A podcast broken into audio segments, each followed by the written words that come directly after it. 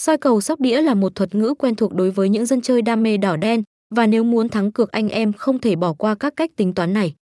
Để tiến hành soi cầu hiệu quả dân chơi cần quan sát kỹ kết quả của những ván cược trước đó, nắm bắt quy luật đặt cược.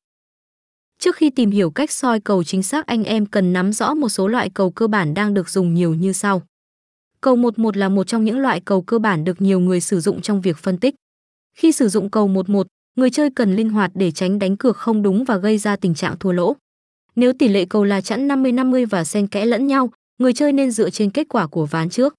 Ví dụ, nếu kết quả xuất hiện theo thứ tự chẵn lẻ chẵn lẻ thì có khả năng ván tiếp theo sẽ lại thuộc về cửa chẵn.